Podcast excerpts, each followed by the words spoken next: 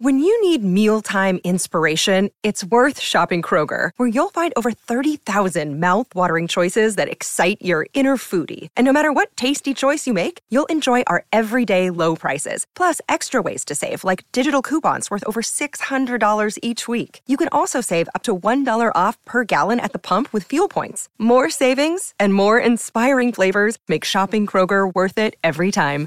Kroger, fresh for everyone. Fuel restrictions apply.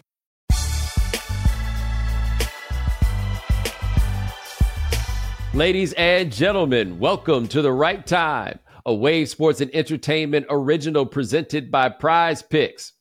My name is Bomani Jones. Thanks for watching us on YouTube. Thanks for listening wherever you get your podcast. Subscribe, like, rate us, review us, give us five stars. You only give us four stars. I'm inclined to believe you are a hater. It is Foxworth Friday. Domonique Foxworth, what's going on? Nah, just trying to muster up this Friday mood, man. I just listened. I, I did the same thing that you did. Ill advised. Watch that Scarface uh, Tiny Desk just before now. It's, it's, it's moving, man. Look, man, I, I, we'll we'll get to the sports. Don't worry. There's plenty of NFL. We're gonna talk yeah. about this. I briefly mentioned the Tiny Desk on Monday's show, but dude, wrecked it, right? Like wreck shop. So I want to like hit people with a couple of levels that you may not necessarily know about, right? Number one, DC loves Scarface. Like when they did the shots on the NPR Tiny Desk and they showed the people in the audience rapping word for word for all that Scarface stuff, you don't understand. Like outside of Houston, it's DC and Chicago. Now, the Chicago connection, that's about something a little bit different. I don't think it goes exactly the same way with DC, but the first thing Scarface does is send a shout out to Big G in the backyard band. Who's Big G? You yeah. Wire fans. That's Slim Charles. That's his band that he's in. And they used to stay doing Geto Boy Scarface covers like at shows and everything else. So he's starting off by letting you know without everybody knowing this home team. And then does the home mm-hmm. team song from Houston that and I was just like, oh, okay, this is what we're doing. And then he gets to never see the man cry, and I'm watching it at 745, and he's talking about what it's like to die, even though he's not dead. And I'm just kind of like, oh, I wasn't expecting all these feels, all these feels. Thanks for coming behind this with fuck faces. I needed something to kind of lighten things up, but even that felt a little weighty given the circumstance. I told you before that uh, Geto Boys Mind Playing Tricks on Me is the first tape that I got myself. I'm hoping, I don't remember exactly because I looked up the release date. I'm hoping that it was old by the time I got to it because it said it was released in, in 91. I was born in 83. So if yes. I was listening to mine playing tricks on me at eight, that's, or nine, I guess. Yeah, that's that's rough. You know what though? My mama liked my mom's playing tricks on me, and I don't. Just catchy, you have to understand. Man. I've never, I've never seen my mama voluntarily just listen to music. Like that ain't her bag. Like right. she listen to the news. She might listen to something a little, you know, with some Jesus in it. But like I was like, she, like, my mind playing tricks on me was so big in Houston at one point that on the top five countdown, it was number two and number one because they wasn't nobody calling in with enough songs to fill out the countdown.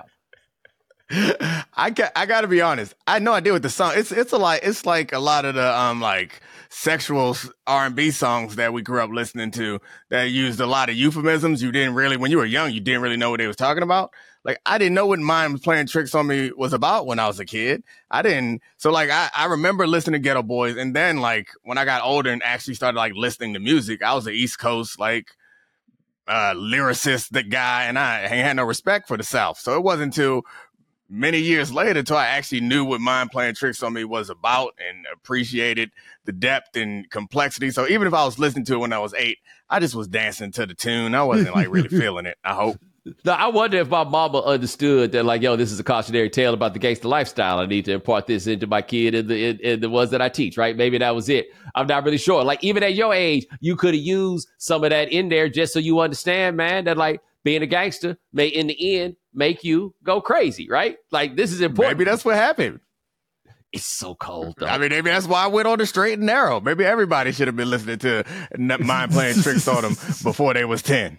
Dog, it was so cold. Like, like, like, like the beat is perfect. Scarface is regular. Like every song it felt very spoken word, right? Like one thing about the tiny Yeah. desk is everybody everybody that does it is really good at making you feel like you're in this small room, right? Like they bring you in very, very close. I am waiting for somebody though to get on there and decide instead to turn it into like a big budget production that you don't understand. Like they act like it's an arena, except they crowding around that desk. But Scarface is so in and present in every moment in a way that almost makes you, again, a little uncomfortable because he speaks with the detail about what it's like to die, to be a man who is, you know, not dead. He gave a smile too, which I greatly appreciate.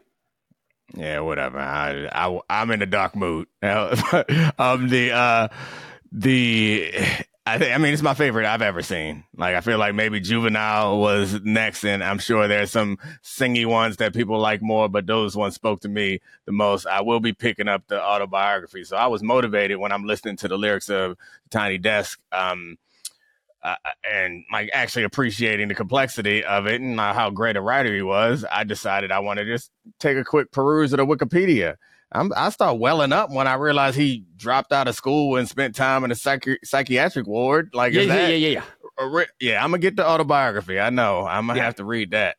Maybe my maybe one of my favorite details about the autobiography because you know he played guitar in the in the uh in the tiny desk. People don't realize he's one of these Yeah. multi instrumental dudes. But he said the first two tapes he ever got was Boston's self titled album and uh Dynasty by Kiss.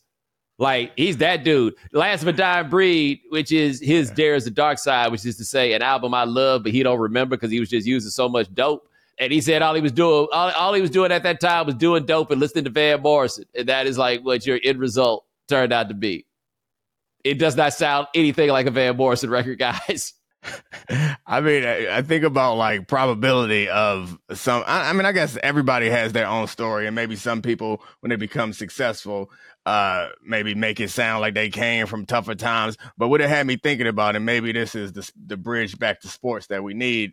It had me thinking about how unlikely he is, and like how um obviously talented he is, but how unlikely his success is, and uh, being in a society where that stuff is valued at the right time and finding the right people and and which motivated me too to get the autobiography because I want to read the story but it just feels all so random but also like unavoidable which I don't know if I'm making any sense but this is the mindset that I'm in so y'all Nah. know how good the desk is I'm just out here swimming and I'm not high Well, I'll tell you this. It had me thinking about like two things on a similar front. Uh, number one, sorry, kids, our rappers are so much better than yours. Like, it's just not. And part of it is they were building something, right? There was no blueprint to really go from, right? Like, there was no Scarface for Scarface to sound like, you know. And there's there's also I'll never forget this, and I already kind of messed with him a little bit about this. But if a man Clarence is listening, I want him to hear this again in case any of other people. So I went out to Claremont, California for graduate school. So this is after I've done, I grew up in Houston. I did four years in Atlanta. And when I was in Houston, I was like you, man. I was more inclined toward, you know, East Coast, like lyricism type stuff. Like not Yeah. exclusively, but that was my inclination. And then I got to Atlanta in 1997, and then New Yorkers was coming down. And quite honestly, man, these motherfuckers was out of pocket. They was they was Yeah. they was misunderstanding who was at home and who was playing role games, and it turned me into a bit of a militant. And like I I appreciated Scarface before, but I really got there, and then the fix came out, and the fix was just like, oh, this is it. But I remember I'm out there in Cali, I'm with these boys, and it's like super fancy schools, right? So I, I'm not saying anything about these boys' relationship with their blackness, because honestly, that varied in case to case, right? The cats I'm Right. talking about, they was they it didn't matter where they was at. They knew what time it was with them. They had access to the culture, whatever it is, right? They wasn't like it was some people in Claremont who had never been around as many black people as they had when they got to Claremont. These people I'm talking about were not living in that front, right?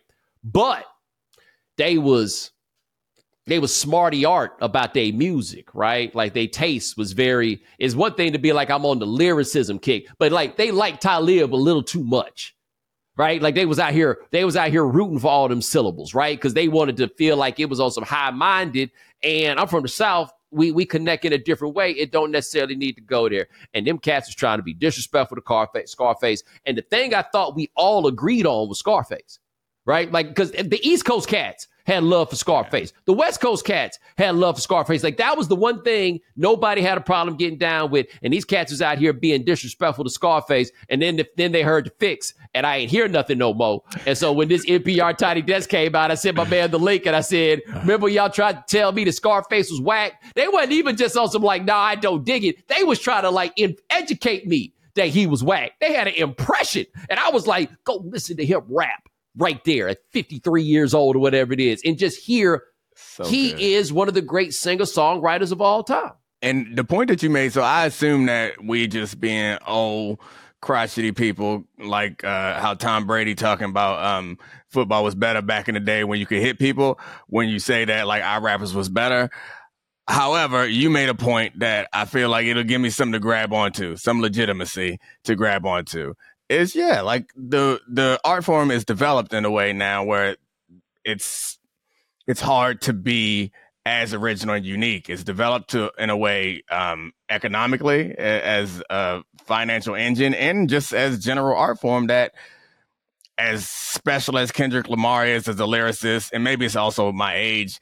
I appreciate it, but it don't hit me the same way the stuff hit me when I was young, and it might be because no matter what, he is a version of someone else or an amalgamation of many other someone's who very were very popular because like I grew up loving Nas. And while Nas, you could argue, is some version of a previous rapper, ain't nobody know who the hell it was. Like Kurtis Blow and the message was like it was a hit, but I mean, come on, we wasn't really listening to it. It was that was the time period when it felt like the 90s was the time period when if there is a Goldilocks zone, like a sweet spot where, yeah, it is being, it is building on something that's happening and it is also innovating at the same time. And then you had the like the South influx, which was like I know Scarface was pre before that, but then the South became a whole nother style of music to me at least that was yeah. new where I I couldn't be my like uh erudite self where I was like, oh, lyrics, lyrics, lyrics. No, that shit made you move. Yeah, you just couldn't help it, it. it. was good. and that was the thing. Scarface, the game up with that wasn't to make you move part. But Mm-mm. as he said in the tiny desk about the first time he did, uh, I seen a man, cry, uh, seen a man cry. Was that his voice make your back straighten up? Like you don't really hear too many people now that when they get that mic and they just say something, it's like, oh, oh, oh, okay, you are in charge. I had the same feeling as you, where it's spoken word, and like I'm, I'm not a fan of spoken word generally, but it is about the words, and it's uh the though the music was great, and I know he had some production uh involvement and all that too, because I mean he deserves the credit. Oh, he is a, too. He is a producer. yeah, I know he he produced a lot for a, a bunch of other people, and I know he produced some of his own songs, but the point about the words is. I don't even you know if you would call it flow. It's obviously flow, but it's a unique flow. Is it's not a flow like there's flow now is meant to sound like an instrument, I feel like. And I feel silly trying to explain this to you because I'm sure you've thought about this more complex. Maybe we need to get Spencer on here. He he is the musicologist. But yes. flow to me now in modern music is talking about like using your voice as an instrument. I don't know that Scarface is using his voice as an instrument, but the way that he's using his voice is accentuating the words in a way that uh, the music is about the words. The music is yeah, about the pre- propping up the words. It's the preacher tradition, right? Like vocally, this is an era where the minister is still like like Chuck D gives you a lot of preacher too, right? Mm. Like like there's a there's in what Chuck always says is that the equipment and the technology of the time required your voice to do certain things just to make sure that people could hear you. Like my, the microphone game hadn't gotten to where it is, right? But like when I think about the words, because I was going back through on my block, and some of that for me is like I remember when I got to Atlanta in 97 and the OutKast stuff, like there was plenty that I understood and I got, but I still didn't really speak the language. So I don't know what the 86 Lithonia is until I'm sitting there and the bus comes past and it says 86 and it says Lithonia on it. That doesn't, those are just words that I'm rapping along with while I'm there, right? So like when he's talking about like the streets on on my block, I'm like, I don't think this can really make sense to you, right? Or like if you're not from a particular town, we talk about a yo block, you probably bred a fat pat of Tupac, a big pun of Bi. The fat part, fat pat part's not gonna make any sense to you, right? Like you gotta have a you gotta have a, a touch in there with that place. You talk about, you know, that's why people knew him back when he was stealing beer from Shamrock. I don't even think Shamrock's still open in Houston no more. The Diamond Shamrock, that's the quarter store, right? There's so many things that to me it's like it's so interesting when these things can catch on with other people when the language in it is actually so particular eh, to one place. Yeah, but we can I mean, still I get, get, enough of it to feel it. Yeah. You know. Yeah, I get you. I think that it, it makes it a little bit more resonant for those people, but the general gist of the song, like that one, that touch everybody. You don't gotta be so much of hip hop is about being from poverty, but you don't have to be. Like that is just about growing up. Like everyone relates to that. Though I don't understand all the avenues and intersections and specific places, like I know I, I'm thinking about my friends and I think about the things that I did, the places I played, the things that and that beat is perfect for that too. Like the, Mhm. the beat speaks to it. It's um it's nostalgic in a way, even though I Well- mean it's double nostalgic now because I'm thinking about when the song came out and thinking about what I was doing when I was a kid. Yeah, and perfect, perfect sample choices. "Be Real Black" for me by Roberta Flack and Donny Hathaway. Right, like it gets it. Like, like the, the line for blackness in there is the fucker I rock. We race Impalas, chrome dots. Like, no, no, they drive like that. That ain't them. That's us. Okay, we'll talk about some football. My bad. You guys got caught in there. Talk about it's Christmas weekend. NFL just telling the NBA just putting their feet all up on their couch, right? and, and, and and you know what makes it the worst about the fact that he's putting their feet up on the couch for Christmas? The the Baltimore uh was it Baltimore Miami? Is that we getting now? San Francisco, Baltimore, San San Francisco, Baltimore, San Yeah. Francisco. Okay, that's a good game, and it's at night after the good NBA games have already been played. Otherwise, man, they just putting their feet on the NBA couch with mediocrity.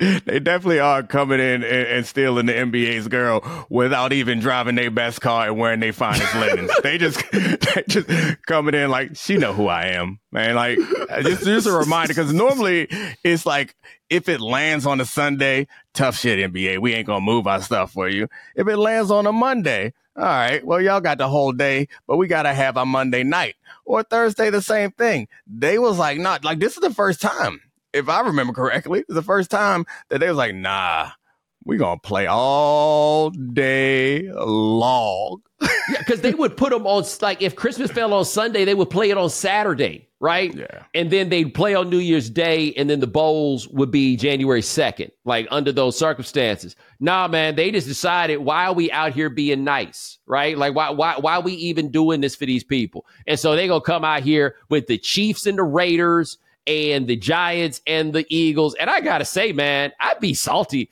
Like they act like it's such an honor to play on Christmas Day without getting no time and a half. Yeah. Y'all don't get we don't get no time and a half for the holidays, homie.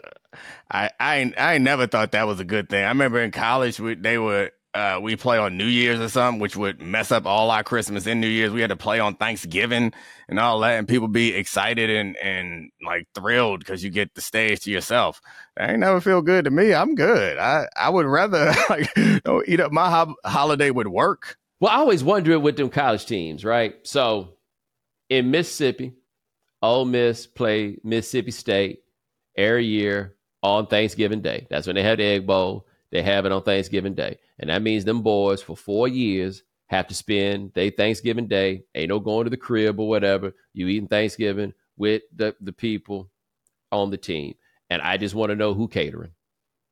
That's all I want to know. Cause like I'm sure they be living good with that training table and everything else, but I feel like I'm getting robbed on Thanksgiving Day if I got to be out here adhering to the training table. And on top of that, it kind of reminds me. You remember when it all went bad for Randy Moss in Minnesota that second time, and one of the things that mm-hmm. happened is they went to dinner somewhere, and Randy Moss was complaining about the food. He said, "I wouldn't feed that to my dog." I don't know if he said it like that, but that was what the quote was. And He then there was some like that. anonymous quote that was like, "And the food was good too." And I'm like, "Nah, okay, I know what happened here." Randy Moss was speaking for the wide receivers, and that quote came from one of them linemen. You know what I'm saying? Like maybe even a quarterback. Randy Moss, this food ain't got no seasoning in it. Like he's expecting something different. And I'm just saying, it's possible them boys been eating dry ass. They they came for dressing, they got stuffing, and they had to do that for four years. Four years. Big Mama been just hoping you could come home. Nope. At least for them, though, the egg bowl is a big deal. So you actually got to play in a fun, cool game. Let me tell you something about playing Wake Forest on Thanksgiving. Let me tell you a little something about Wake Forest on Thanksgiving week. Let me tell you what's happening down there in Winston-Salem. Not a damn thing. College Park too. When they would when they would bring Wake up here for for that game, I, I, feel like I don't know why that's the only memory I have. I feel like we always played Wake Forest on on Thanksgiving week, and it would be empty. Everybody would go home. No, nobody's on campus. There's a couple people in the in the stands, and we just out here just having a practice against people in other uniforms. You know what? It probably was Wake Forest every year because y'all Wake Forest the only other people that they had no rival. That's true. Yeah, everybody else got somebody to play. yeah, we used to beat Virginia's ass earlier in the season, but ain't nobody want to do that at the end of the year. It was bad. Those dark days, man. Dark days. Them games. You ain't even care about getting no stats. Let's just get this over. Y'all know y'all gonna lose. We know we gonna win. Let's all go home healthy. All right. I can't imagine the way that Virginia fans look down on you boors. There's no other what's, way to put it. You are a boorish bunch. What's the what's worse? Being a state school that know you a state school or being a state school that tried to be a private school? Like that's oh, so oh, no, no, lame. No. I definitely prefer Maryland boorish, oh, yeah, boorish over over UVA snooty. Boy, oh, you got a lot to overcome with me when you tell me you went to UVA. Like, oh boy, that's tough it's the worst kind of person too. Like generally, I imagine if you were to imagine UVA as a as a human, it would be the one who is trying to pretend like they not from where they from, they friends ain't who they friends are, and try to act like, oh no, I'm like them over there. No, you're not. If you don't get your black ass back over here with us, Stop it. Stop it. They ain't better than us. They are different, but they ain't better than us. Be your be your state school self. It's the University of Slavery, man. Like it it it, it it's kind of hard to like to ignore that part. All the universities are the University of Slavery. Yes, like, yes, yes, yes, yes. But but I live but, like, not far from Georgetown, and they they fighting over that right now. You're not wrong about that, but Thomas Jefferson just has a yeah. slightly different role in the name of the game of all this. Like it just it feel different with his UVA, right? And now that they got now, like they call themselves more liberal or whatever it is, but now, man, this still this still there, man. This yeah. still there. I mean, it's it's fine. Like, uh, yeah, I was about to name some names, and that would have just been mean. play the music. well, play the music. Play the music. Okay, let's do it. yeah, yeah, yeah, yeah. But anyway, I don't want to come at they next. Put that aside. The only thing out of Virginia that I like, though, you can you don't have to play the music for this. Thomas Jones. He makes me happy. He's cool. Rest of them, Oh, um, what's his name too? Chris Canty. He went to Virginia. They all right. Y'all got some okay. Yeah, people. that always shocks me. I always have to remember that. Yeah, Chris it's Long. always. It's I like that, Chris Long. Yeah, yeah, Chris Long is cool too. It's it's the individuals are cool, but it is what they represent. It reminds me of um uh Ole Miss too, where it's like, so you got recruited, you had choices, and you decided to go to the place where they wear gray and wave the Confederate flag, right? Or used to wave the Confederate flag. For who? For what? Yeah. So I um I had a significant relationship once with a woman whose brother played for UVA, and I will tell you, they ain't all got they, they ain't all like some of these others, shall we say? he he was not like them in any way. I mean, they they do want to win. Yes, they do. just don't, they just don't ever actually you know, do the winning. But we'll come back uh, in just a second, talk some more about this NFL on the right time. Prize Picks is the most fun you can have by winning up to 25 times your money this football season, and now you can play during basketball season too. You just select two or more players, pick more or less on their projected stats, and place your entry. And with the NBA back, you can now pick combo projections across football and basketball from the Specials League, a league created specifically for combo projections that includes two or more players from different sports or leagues. Prize Picks is really simple to play. You can make your picks and submit your entry in less than 60 seconds. And if you stick around for the end of the show, you'll get to hear some picks from producer Sean that can either help you win or make you fail miserably. So make sure you go to prizepicks.com slash Bomani and use code Bomani for a first deposit match up to $100. That's prizepicks.com slash Bomani. Prize Picks daily fantasy sports made easy.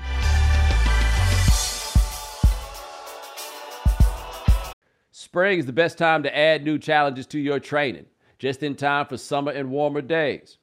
I've been in the gym a little bit trying to get my fitness in check so I can break these skinny allegations I keep getting. And spring is the best time of the year to take a new look at your fitness routine, dial it up a notch, and continue powering on. Peloton has everything you need to get you where you're going. Whether you prefer to run outdoors, row, or ride at home, or strength train at the gym, Peloton has something for you. Peloton's varying class lengths were designed with your training plan in mind. Personalize your workout whether you'd like to add a 10 minute core session at the end of your strength class or take a 60 minute power zone ride to increase your endurance. Peloton classes are designed to help focus on your needs and goals while challenging yourself at every level. Now you can catch up on your favorite NBA games with NBA League Pass while you push yourself to new levels of fitness. Watch your favorite games and win your workouts with NBA League Pass on Peloton and visit onepeloton.com. Peloton All Access membership and NBA League Pass subscription required.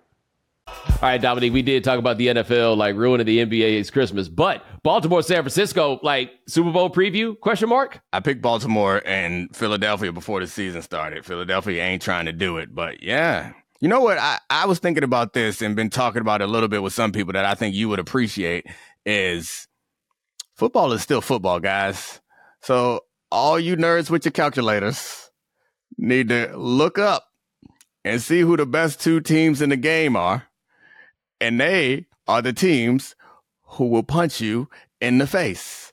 they are the teams who care about scheme. And as much as we like to sh- uh, celebrate Kyle Shanahan's scheme, look at them Shanahan teams. They have always been punch you in the face defenses and offenses. And the two teams that have separated themselves run the shit out of the ball and play good solid defense. And the last thing I'll say, as much as, and this, I've been guilty of falling into this trap of, I don't call it trap because it's, it's valuable, positional value when you're talking about building a roster and drafting and where you spend your money. We talk about positional value. You want to spend it on positions that can have a lot of impact which means you don't want to spend it on running backs and you don't want to spend it on inside linebackers. The only two teams in football, or the best two linebacker cores in football, inside linebacker cores in football, belong to the 49ers and the Ravens. And that matters because if you notice, the best way to attack teams is to attack their linebackers in the pass game. And so and then you throw Kyle Hamilton in there, who is a safety, but also big as a damn linebacker and can run like uh like a safety. It's impressive. And it's just it's just a reminder that we plan we're not in quiz bowl. So as much as the intelligence helps and the schematics help and the improving probabilities helps, I want it all in there. I want somebody in here with a calculator. However, sooner or later we're going to beat somebody ass. like just Dude, it, it it gets there's nothing like like I said no watching that Buffalo like I said watching Buffalo the Cowboys and just watching Buffalo just be like we're going to run it and we're going to run it and we're going to run it some more. Hey man, it works. There's a reason why people was doing it all the time. It's like once you figure out you can do it, I don't understand why you would ever do anything else. We are going to run. We going to run. Like that's the thing with the 49ers. They recognize this too, because if they got to throw, they got a problem. But if they can throw while these other things are going on, then they going to do it. And Shanahan, I'll give him this.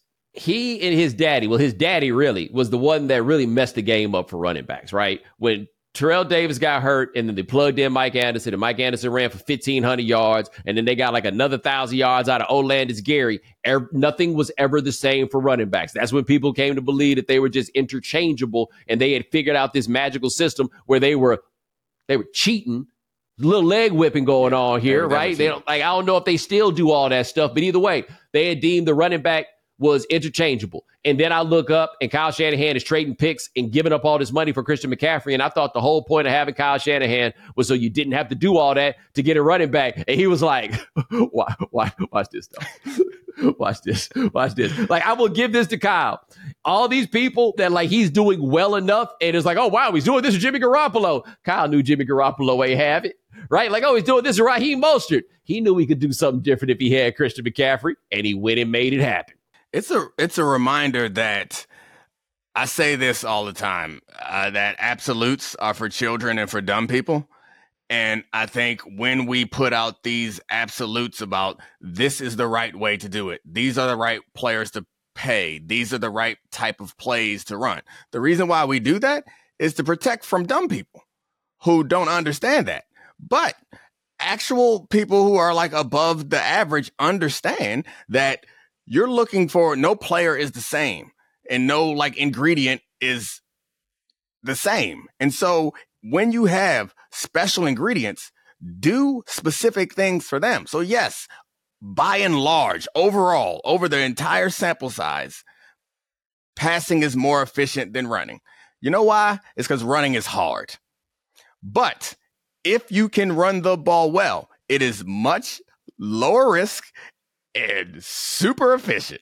I'm not sure what the numbers support, but I'm guessing that the turnover rate is much lower for five yard runs than five yard passes. The problem is it's probably easier to throw it for five yards than run it for five yards. For, so by and large, if you are just an average coach or a below average coach, yes, follow these rules. Follow these hard and fast rules because you, sir, are a dumb person. If you are not, then go ahead get a little bit spicy with it, get the right players and build something that you can. Because no one would have ever thought, like, hey, Deebo Samuel, he's not quite fast enough or quick enough to be a shutdown wide receiver, but he sure is good with the ball in his hand. Let's put him in the backfield. Let's put him over here. Let's do this. Let's do that with him. Like, that's. You can't go to every team and say, you know what's good for you? You put your your receivers in the backfield. Go ahead and do that with DeVonta Smith. It ain't gonna work. It's about special players, and they know that. Can you imagine if Kyle had ever got his hands on Percy Harvin? I feel like we've Lord. talked about this here before, but still, yeah. can you imagine if Kyle had never got his hands on Percy Harvin? Reggie Bush? Yeah, I mean, there's so many of yeah, them. Although, yeah. although the fear with Percy Harvin is he might get his hands on you. Uh, I get the I get the feeling that Kyle Shanahan grew up around football and loves it so much that there is a number of touchdowns that Percy Harvin can score where he would forgive that shit. Percy Harvin, I mean, all the Percy Harvin at Florida stories. And those of you who've heard me talk about it before, to me, Percy Harvin was the real coach at Florida. And I say that Percy Harvin was the coach at Florida because once you beat your coach up and there's no punishment, allegedly, you are now the coach. It doesn't matter if it's your position coach. If you beat your position coach up and there was no punishment, it's only because the head coach ain't want to get his ass whooped too. And all the rules say you the boss now, and the boss is the coach. You the coach. I, I don't. I don't think that needs to be explained. Anyone who doesn't understand that, if you do the most wild shit you can possibly do, and then the repercussions is we're gonna give you the ball and we're gonna let you do whatever, then yeah, you in charge. What you? I mean, uh, there is absolutely no pushback. yeah, I mm, I reread a bunch of those old Percy stories because of that thing I was writing, and uh, yeah, it's it's outstanding. Uh, the idea that they was running stadium steps one day and Percy Harvin sat down and said, "quote This shit stops now," unquote, and the next day for conditioning they was hooping. That that's how you know Percy Harvin was the actual head coach. Hey, speaking of people uh, who oh, run sorry. the ball, okay. Uh, hold on, I'll add one more point, and this might, yeah, this might springboard. It definitely could springboard us into some other stuff that I want to talk about. But um, you know who Kyle Shanahan went and got to be his general manager? He ain't get one of you nerds. He got a neck knockaloosa, John Lynch, who was not covering no damn body. John Lynch was out there for no other reason. John Lynch could not, and I don't mean this is no disrespect. I like John. I still talk to him on occasion. I went to his um, Hall of Fame party. You played with him, right? Yeah, I played with him in um, Denver. John Lynch was one of them guys. He was only on the team because he cared about winning more than he cared about him his body. And he would throw that shit into everything. It was so intense. John Lynch, Stanford grad, so I guess he has like enough like nerd Yeah. bona fides there. I think I was talking to Sapp about this once because I have, as an evaluator of football, never been a great John Lynch fan because like John Lynch, as you said, was not there to cover anybody. I feel like John Lynch, John Lynch got a little more. John Lynch is a Ring of Honor guy. That's my feeling on John Lynch, right? Sapp said the same thing you did, though. Yeah, except he's a neck knocker looser. he is out here knocking necks loose. Yeah, that's I- what he came to do. He figured out that's his niche. Now, I want to know who he was hanging out with on that team. Like, after they got Brad Culpepper out of there, who was there on the defense for John Lynch to hang out with? Yeah, John. So he was older when I got to um, Denver, but John, you know these guys, they have so much respect that. So he was. I mean, not- on the Tampa team, though, Yeah, yeah, before I he got the respect. That's what all he was- had was a cage face mask. I, I'm, I, I got a feeling that he earned that respect really damn quickly. Is that's something is as we were talking about football? No matter how you change the rules, the bottom line is it's barbaric. If you can if you can break people, then you are going to get respect quickly. And John Lynch could do that. Yo, man, we was up in here the other day talking about how we ain't really see the hospital ball like that no more. And I was not watching this game live, but I saw the replay because everybody sent it to me and it's like, oh, you thought the hospital ball gone out of style, huh? Gardner Minshew threw a hospital ball to Michael Pittman and he caught it. And I don't want to get into whether or not the Kazee dude should have got suspended or whatever. I don't know what he did earlier this year. I don't know what he was supposed to do on this play, but I definitely saw that replay and all I saw was Michael Pittman Jr. and his neck looked loose. his neck looked really, really loose. I'm glad that he got up and uh, we can talk about this now. And we are not having a repeat of last year where we, because it felt like we could have. Um, let me tell you a little something about who I'm raising in my house, not intentionally, but it just is in his blood, I guess. Is I'm watching this with my 10 year old son and he started saying, but a receiver can't bend down like that. Is that a penalty on him? It's like, son, sir. you we have changed this. Like you haven't you haven't grown up in a world where that was legal. I grew up in a world where that was legal. I played in the league. They changed the rules while I was in the league. Where are you getting this from? What, blaming the receiver in this? Like we we understand now that that's just going to be a catch, but not him. He was like, nah. He he bent down. Where he's supposed to hit him? He's not. he's not supposed to hit him anymore. You you were proud, weren't you? A little bit, but also I didn't show it. I didn't show it. You raised the DB. You raised the DB. You raised the DB. Like my good buddy Michael Felder. He's a DB. Uh, you probably feel the same way Michael Felder does about this. If there's anything in this world that my buddy Michael Felder hates, it's a little something called forward progress. the very idea of forward progress is the most offensive thing in the world to him. What is the point of it? I agree with him. It doesn't make any sense. if you want to be down, then go down. If we pushed you back, then we pushed you back. You know what also annoys me is people. I mean, it doesn't annoy me because I don't think much about it, but it, it it confuses me why people generally are mad at DBs who celebrate incomplete passes, even if it was a bad throw. It is hard as shit.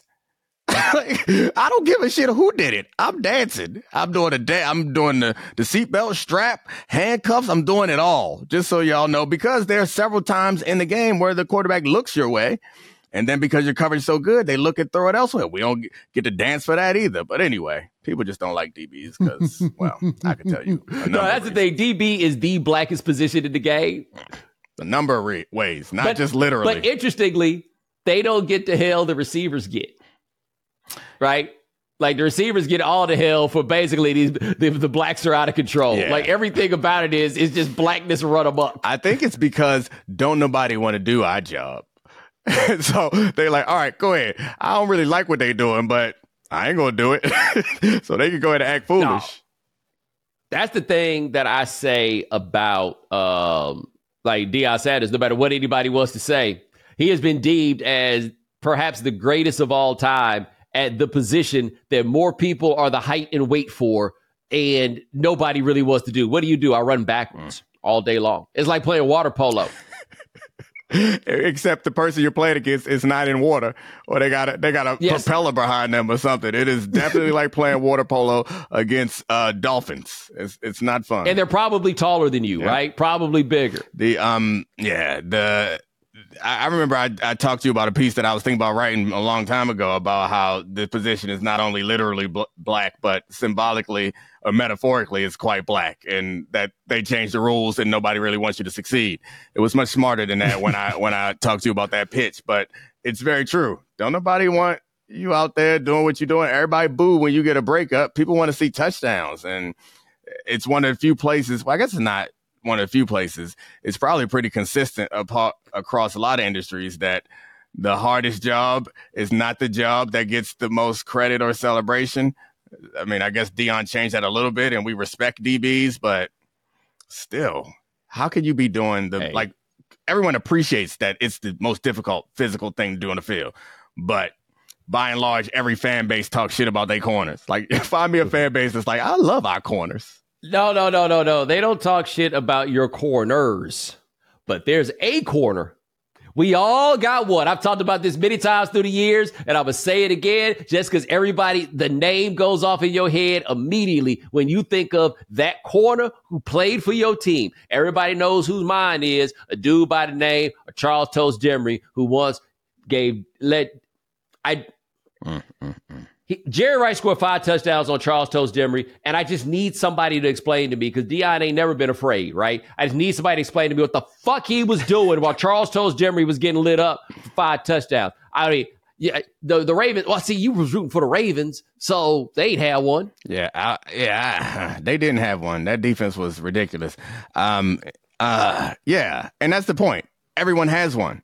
So why don't everybody just accept that we all have one. I guess it's kind of like how everybody complain if somebody farts around you. You're like that stink. Like you, like your farts don't stink. it's it's the hardest shit that do. Like no one. It's rare that everyone has two, and these days you need three good man coverage corners. You can't do it. You can't find three of them. I mean, forget three of them. You can't find sixty four of them at any given time. So let's just give them some credit. I, I had this fight when we were talking about um the Eagles lost the other day. And I come into get up the morning after, and people like, man, they cooked Bradberry at the end of those games. Like those are great throws and great catches. Those fades over there, and one DK Metcalf caught on his hip on a slant. Like Bradberry's good coverage, a good corner.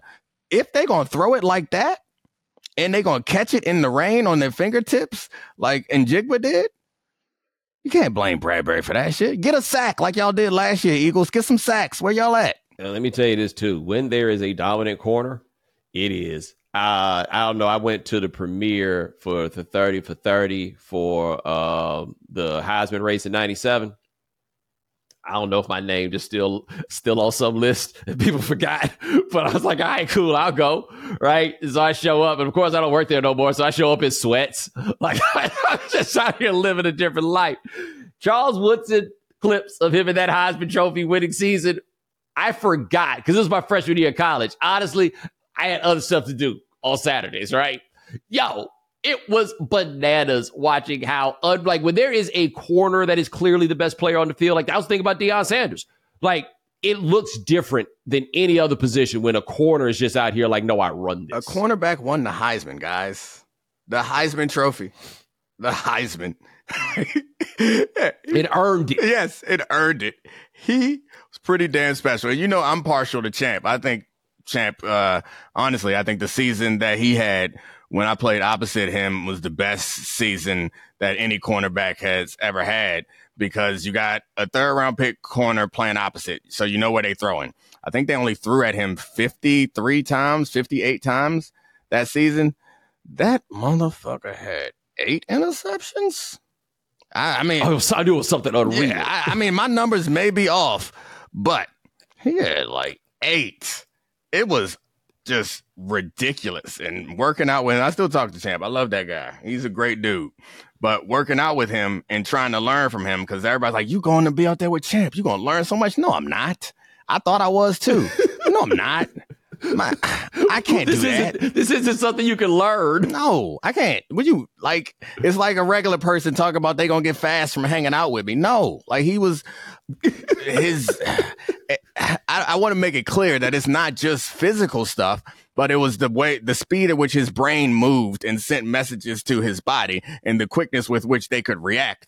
And like the press technique is a lot about um, not being scared to get run by, keeping your body square, and being able to move your feet and your hands at the same time.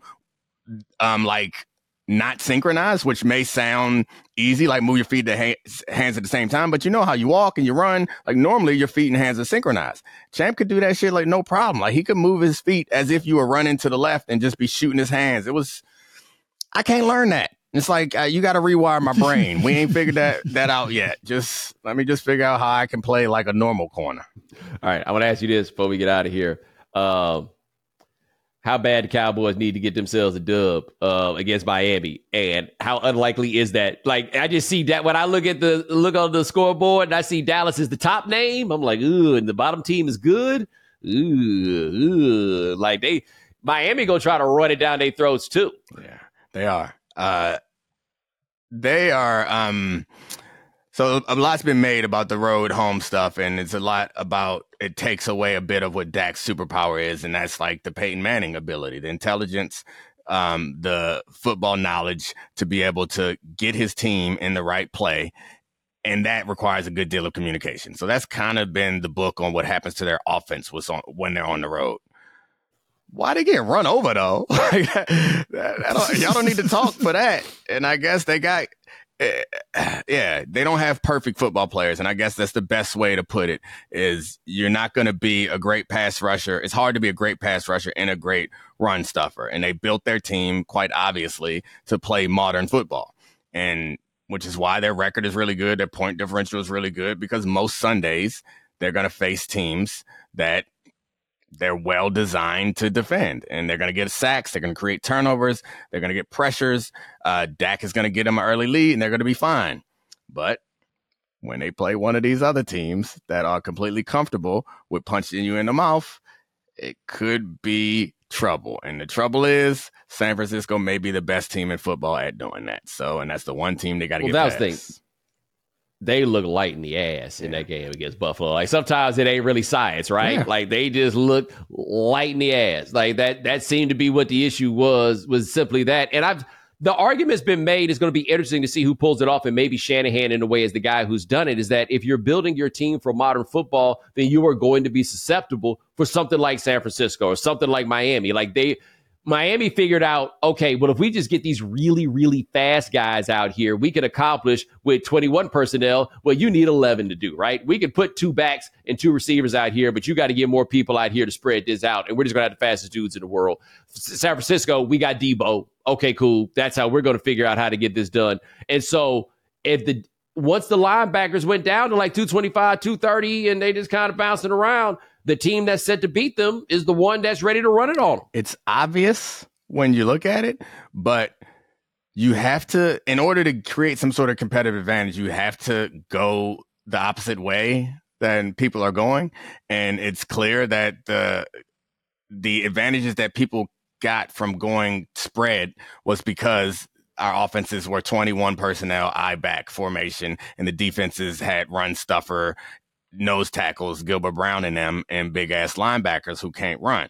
And so then they were like, oh, okay, the offense have changed. So we're going to change our defenses to suit those offenses. And now, if you are a big, powerful team, there is some advantage to having a team that's that's good at that. So I, I think we want to be able to to put some sort of foundational theory on what uh, Shanahan is doing, but I think that's really it is looking at the personnel, looking at what you're going against, and figuring out how you can attack uh, what's out there. I promise you, if somebody comes out there and base personnel with two with three big ass linebackers, they're not gonna run the ball with Christian McCaffrey. They're gonna split his ass out and freak them linebackers in space. So it's just about doing the opposite. Yeah, and then once they get them out there in space, they can't cheat like they used to. Like I was thinking about how hard it is to play quarter, but I bet it used to be fun yeah. back when you could just maul them dudes.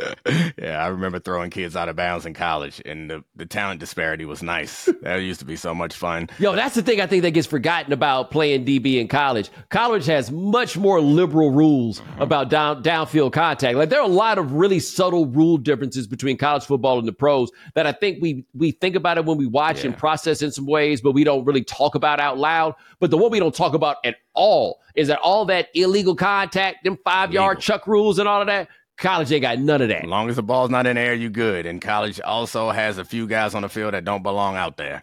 Which when you get one of those, it's a great Saturday where you line up across like, oh, they ran out of scholarships, huh? Or the the one they got, the one they wanted got hurt, or the one they wanted went somewhere else. Okay, I'm just gonna sit right here and wait for my interception. Thank you. College also has that example. Like it didn't really apply to you, but I just can't imagine how terrifying it is. Like the people talk about like watching that Randy Moss film. Can you imagine what it was like for that first year at Marshall when they were playing one double A people and and like people didn't have access to all this data and information and stuff on the computer, and then somebody puts in the clips of Marshall, and they're like, "All right, let's." Woo! Oh gosh, just delusional. What we gonna do, boys? Like, that's that's what that's what I feel like. That's when the coach plays the film, and this is "All right, we'll open the floor to questions, suggestions." Anybody got any ideas? Yeah, like like if you ain't got no idea, I suggest you shut the fuck up. right? Like that's what you tell anybody. If you if if you are not part of the solution, you are part of the problem. What you got? Let's all work on this. Yeah, we were um that was Florida. I think that's the, my my Orange Bowl year where it wasn't any one individual, but Oh, you knew? Oh, you, y'all knew it before you got there. We convinced ourselves that it was something different, you know, but we kind of knew. Like we, had worked ourselves up into a frenzy to think that we was going to do something, but we kind of knew there was there was a, a, number of first rounders on that roster, and as we discussed before, they should have been national champs or at least in that game, but they had a, a slip up, and we had to pay for it. Mm, mm, mm, I told you, my buddy, good buddy Steve White, rest in peace. He was like, I want to say, grad assistant at South Florida, and they played a bowl game against uh, North Carolina State when North Carolina State had Manny Lawson and John McCargo and Mario Williams, right? They had three first round picks, but Mario jumped out. And I think this is the this may have been the year that Mario got drafted number one overall. And the thing was, he had loaded up on sacks in one game, but didn't have a lot of sacks. So it was very similar to Myles Garrett coming out, where it was a question about, well, you know, he's got all the tools. Can he give it to you? Man, Steve said he sat in there and watched film with those coaches because he worked on defense, right? They watched that film with Mario Williams. He said he looked over at the offensive coaches and was like, so what y'all gonna do with that big joker? And then just started laughing and walked out. like y'all got a plan? Oh, there is no plan for that. There is no plan for that. I, I, I'm trying to think back. So yeah, I think it was. I think I might have told you this before. Anquan Boldin gave me the blues in college, not because he was a great receiver, which he obviously turned out to be in the NFL, but because he was a fucking fullback playing wide receiver, yes. and he just beat me up the whole damn game. Uh, I was a junior, and I thought I was good. And so when I got to the NFL, my rookie year, we played them, and he was in Arizona. I tried to fight that man the whole first half. Uh, eventually, right before halftime, he said something to the effect of, like, chill out. What's wrong with you? Like, we all out here just trying to work. Like, no. I just felt so stupid too, because what was I going to say? No, you roughed me up when I was a junior. I was like, all right, fine. that was the end of that.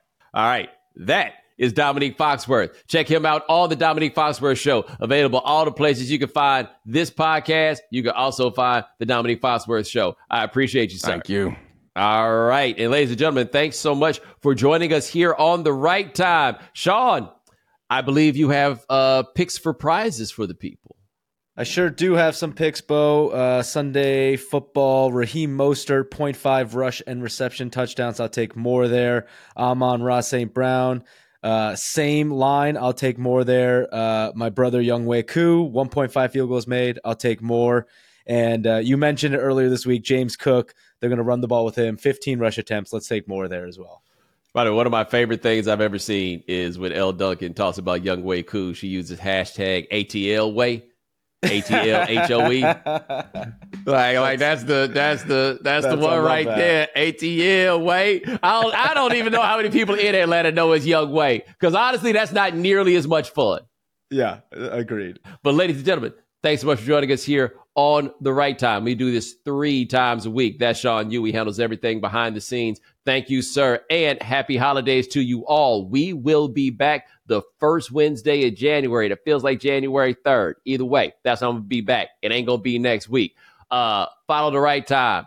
Subscribe, like, rate us, review us, give us five stars. You only give us four stars. I'm inclined to believe you are a hater. We'll talk to you guys in a couple of days. Take it easy.